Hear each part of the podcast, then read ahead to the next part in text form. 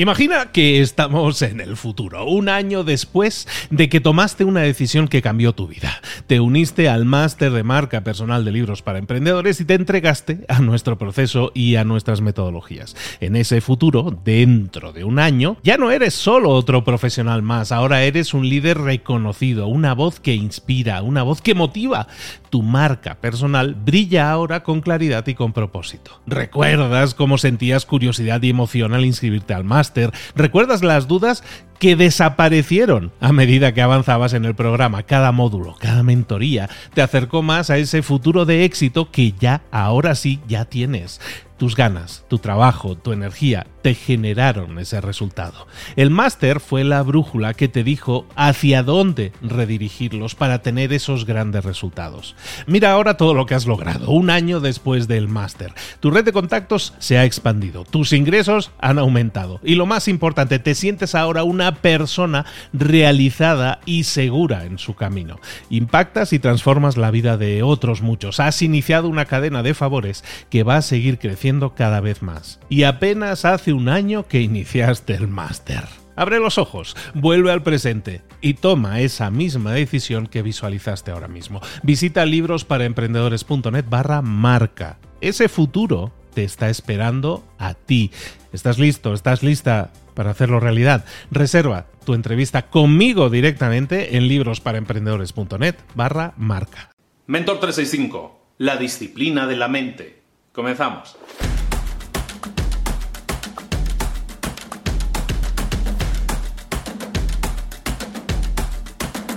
Imagínate que eres un piloto en una guerra, en la guerra del Vietnam. Imagínate que eres un piloto al que acaban, de derribar, acaban de derribar tu avión, estás cayendo. Sabes que te van a torturar, durante años. Sabes que vas a estar prisionero durante años. Todo eso si sobrevives al golpe. ¿Qué es lo último que piensas como hombre libre? ¿Qué es aquello a lo que dedicas tus pensamientos? Esto le sucedió a un señor que se, llama, se llamaba James Stockdale. James Stockdale era uno de esos pilotos que fue derribado y caía sobre las selvas vietnamitas eh, y lo que se puso a pensar, así nos lo explica en un libro, se llama eh, Courage Under Fire, eh, Coraje bajo el fuego. Eh, no, sé si está editado en español, bueno, de, James Stott. Bueno, pues este señor era derribado y en ese momento iba pensando, ojo, el pensamiento, iba pensando en los estoicos, por eso lo estaba conectando un poco con lo que hablábamos ayer. Empezaba, se puso a pensar en las cosas que estaban bajo su control y las cosas que no estaban bajo su control. Entre ellas, su libertad sabía que si sobrevivía al, golpe, al, estrellarse del avión, si sobrevivía, iba a estar no menos de cinco años preso, porque eso es lo que sucedía normalmente con los prisioneros en la guerra de Vietnam. Sabía que le esperaban cinco años de ser prisionero, de ser torturado, de pasarlo mal, de no ver a su familia, de perder en muchos casos la esperanza. Y eso es a lo que dedicó su pensamiento, mientras aquel día de los años 60 ese avión iba cayendo sobre las selvas de Vietnam. ¿Cuál es el tema con esto? Bueno, pues que el señor se estrelló y no solo lo explica en su libro, si vais al libro Good to Great de, Jim Collins, también sale la historia de Stockdale y esa resiliencia que él tuvo. Sobre todo la clave aquí es, y lo, del tema del que os quería hablar hoy es un poco de la fe.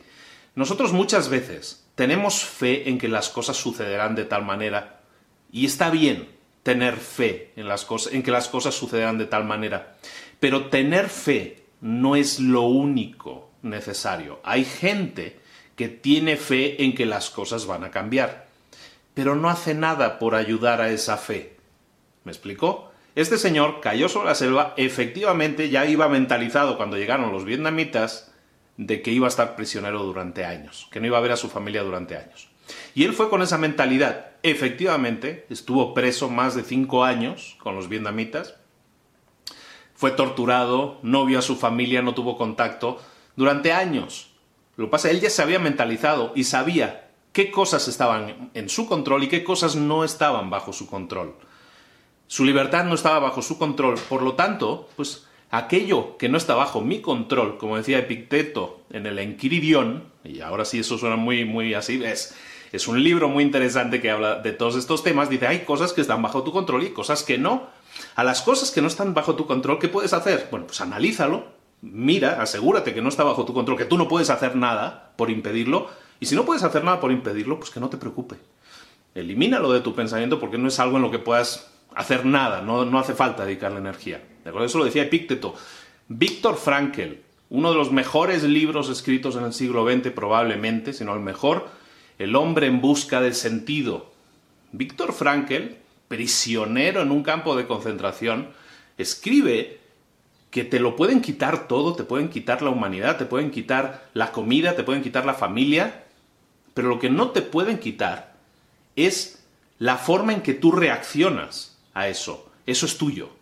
¿De acuerdo? Entonces, Atendamos siempre a eso, desde distintos, distintos tipos de vista, desde el, preso en Vietnam, desde la persona eh, que desde la antigua Grecia ya nos decía lo mismo, o desde la persona que estuvo presa en un campo de concentración nazi. Estamos hablando siempre de lo mismo. Estamos hablando de cosas que están bajo tu control y cosas que no. Pero siempre hay algo, siempre hay algo que no te pueden quitar que está bajo tu control, que es la, la forma en cómo tú reaccionas a las cosas. Reacciona siempre sobre las cosas que puedas controlar, sobre las cosas sobre las que puedas aportar, sobre las cosas sobre las que puedas hacer algo. Dedícate siempre a pensar en eso que puedes hacer y hazlo. Enfoca toda tu energía en eso. La tarea del día que te propongo, por lo tanto, es que pienses en aquellas cosas que están bajo tu control, que puedes controlar, y también en las cosas que no puedes controlar.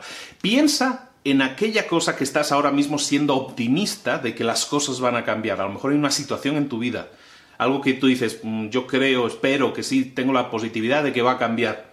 Piensa en esas acciones, en esas cosas que no han sucedido, en esas metas, de alguna manera, y en las que tú eres optimista.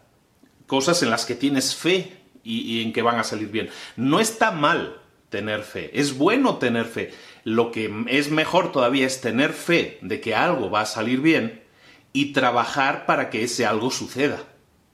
Piensa en esa cosa que estás esperando que salga bien, en eso que eres optimista y piensa si estás haciendo todo lo posible para que suceda. Recuerda, hay cosas que están bajo tu control y cosas que no están bajo tu control. Tú puedes decir, sé que lo voy a pasar mal cinco años, pero sé que eso va a terminar algún día. Tengo fe de que eso va a terminar y entonces en mi día a día me voy a concentrar en las cosas que están bajo mi control. Como decía Víctor Frankel, yo decido lo que está bajo mi control fundamentalmente. Me pueden quitar todo lo externo, pero hay algo que no me pueden quitar nunca, que es la forma en que yo reacciono a las cosas.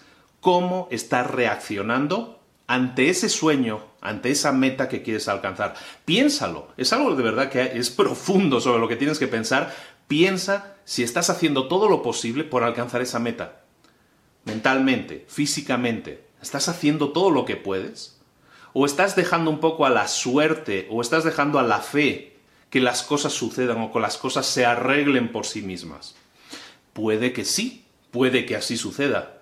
Pero si no haces nada, aumentas las posibilidades de que no sucedan. Por lo tanto, piensa en esas cosas que ahora mismo estás dejando a, la buena voluntad, al optimismo, a ver si las cosas mejoran, y piensa detalladamente en qué puedo hacer yo para cambiar, para asegurarlo, para sumar con mis acciones y comprar ahora sí números de esa lotería para que me toque ese premio del, del que yo tan optimista soy. ¿De acuerdo? Empieza a trabajar en ello, empieza a trabajar en esas ideas que tienes en la cabeza y que estás un poco apartando y que no estás haciendo lo suficiente. Puedes hacer más, debes hacer más, está en tu mano.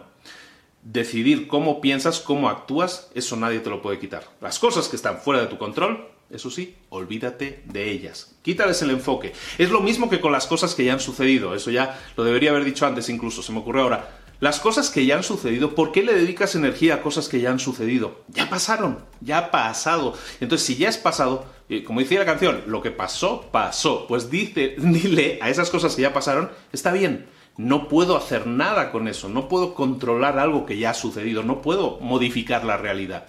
Entonces deja de dedicar energía a eso que ya ha sucedido y dedica tu energía a las cosas que realmente puedes hacer ahora para cambiar los resultados o para obtener los resultados que estás buscando. ¿De acuerdo? Nos vemos mañana, empieza una nueva semana, empieza el lunes, con esa pila, con esa energía. Haciendo las cosas que están en tu mano. Nos vemos aquí mañana. Un saludo de Luis Ramos. Esto es Mentor 365, los 365 días del año contigo. Suscríbete, no te pierdas ni un solo episodio. Nos vemos aquí mañana. Saludos, hasta luego.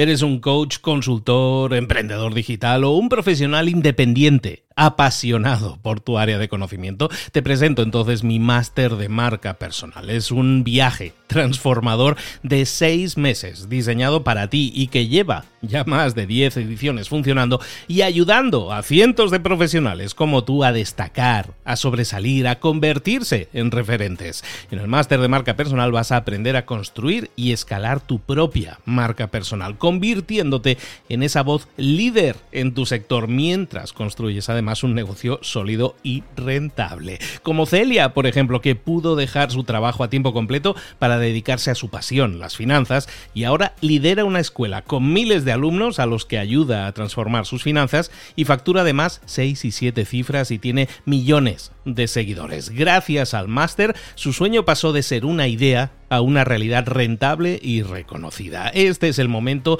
de que tú también dejes tu huella, de influir y de vivir por fin de tu pasión. Visita librosparaemprendedores.net barra marca y únete a una élite de profesionales que ya están cambiando sus vidas. Reserva tu entrevista conmigo directamente en librosparaemprendedores.net barra marca.